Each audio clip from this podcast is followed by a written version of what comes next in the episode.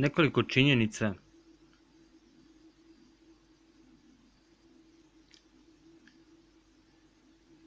koje đavo sigurno ne bi želao da znaš. Prvo, đavo ne može da se probije, savlada prepreku Isusove krvi. Molitva primjenjuje Isusovu krv na naš život.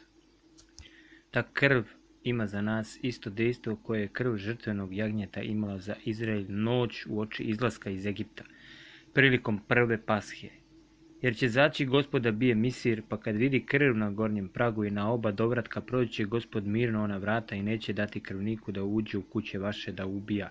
Druga Mojsijeva 12.33 Krv jagnjeta na dovratnicima držala je neprijatelja. Smrt na distanci od kuće vernika. Krv Božjeg jagnjeta ima danas isto dejstvo na Sotonu. Drugo, đavo ne može da probije oružje Božije. Obucite se u sve oružje Božije, da biste se mogli održati protiv lukavstva đavolskoga. Efescima 6.10 Ne ostavljaj svoj dom bez oklopa, ne izlazi napolje u svet bez oklopa. Ne uključuj tebe prijemnik bez oklopa, ne razgovaraj bez oklopa. Bez oklopa će tvoji postupci, reči i dela biti zli. Tvoje misli, tvoje reči i dela moraju biti u vlasti Isusa Hrista. On suvereno vlada, ali pod uslovom da mu se moliš.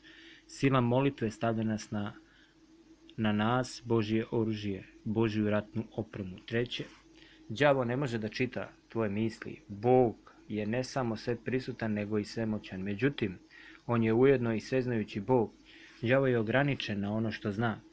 On zna šta kažeš, ali ne zna šta ti je na umu. Zbog toga nemoj prestajati da hvališ Boga svojim ustima, pa će tvoje hvaljenje Boga biti kao okovi za sotonu.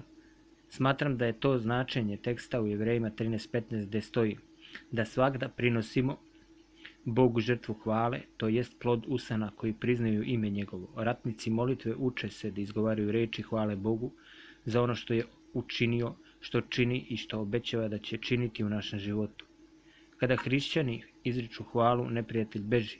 Hvalu Bogu putiti najprvo molitvi, a onda i na glas.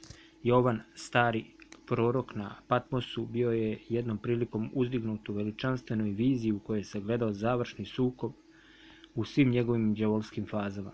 Tada je ohrabrio borbenu crkvu da izvojuje pobedu i oni ga Sotonu pobediše krvlju jagnjetovom i rečju svedočanstva svojega i ne mariše za život svoj do same smrti otkrivenje 12.11.